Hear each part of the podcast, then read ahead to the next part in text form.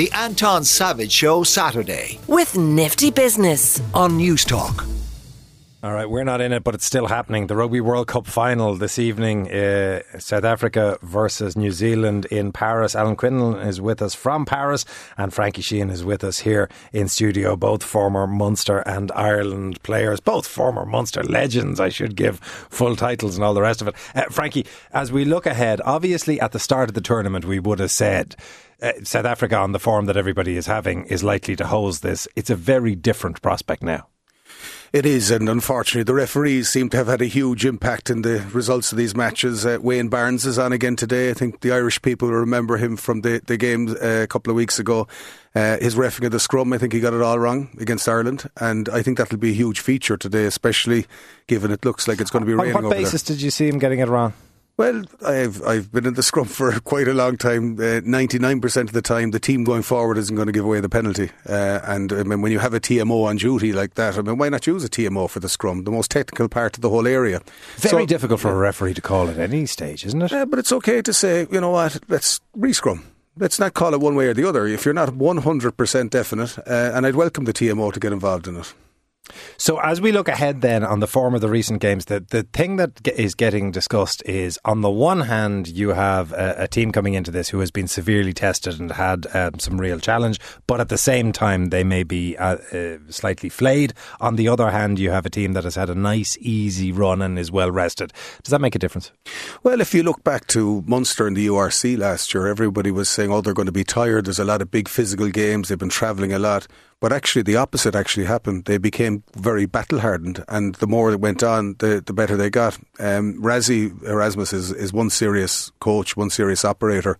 And uh, yes, they were kind of a bit uh, a bit tiresome a bit last week against England, but I can't see them make the same mistake again. This is the final. I do feel as well they have that psychological edge over New Zealand. I just feel in the match that happened before the World Cup, 35-7, that they're just they have that on and they have this Ox Nché guy on the bench. I mean, this guy.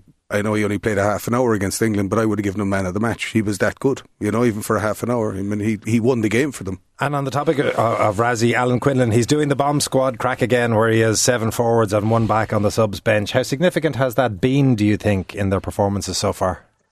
Well, it wasn't very significant, Anton, against uh, against Ireland. Um, we were able to cope. Um, that pool game where he went with seven forwards on the bench against against Ireland. But um, obviously, if you go back to the, the game at the, at the end of August, where where South Africa played New Zealand in Twickenham, um, I think they had a fair impact where the seven forwards kind of came on at one go and they got a scrum penalty pretty much straight away. And um, as Frankie said, I think psychologically it's it's um, it's to try and put fear in the opposition. But look, New Zealand have, you said it yourself, they're pretty fresh coming into this game. They're full of confidence. Um, they're a very dangerous side. And if South Africa allow New Zealand to do what they did to Ireland, particularly at the start of the game, get pace and tempo into their game, they can be very, very dangerous and they can score lots of tries. So that's the intriguing part. Um, will South Africa be able to stop them and impose themselves, uh, particularly early on?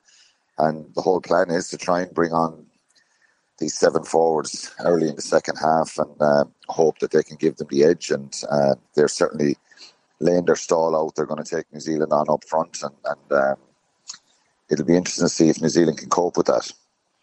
And we've had, of course, such a spectrum of games over the past while. I mean, you've you've games like Ireland New Zealand, which was about a, as tightly fought a game of rugby as, as, you could imagine, and then you've the pasting of Argentina. On the other hand, I assume whoever wins, we're much more likely to be Alan on the at the the former end of that spectrum. We're looking ahead to a good game. Yeah, it should be a good, really good game. I think the semi-finals were were disappointing. I think um, or rugby probably would have preferred if um, the two quarterfinals were the two semi-finals, if you like. Um, but it wasn't to be. It was the, the, draw was made a couple of years ago, and uh, that was wrong. Um, the top five teams in the world on one side of the draw, and it was much easier on the other side. Um, so, yeah, it should be a really good game. They've played against each other so many times. I think New Zealand will look back to the first uh, rugby championship game in over the, in the summer at the start in July where they were brilliant for 25 minutes against against South Africa in Auckland. It was unbelievable rugby they played, um, and they'll try and replicate that and keep pace and tempo in the game, and hope that there is a bit of fatigue there in the South Africans. But it should be a cracker of a game. I don't think I've ever seen a bad South Africa New Zealand game. So let's hope it's a brilliant final. And uh, from an Irish point of view, we can only think about what could have been, but unfortunately, we're Oh, not don't. there. And uh, Don't. it's uh, it's uh, it's it should be a great game.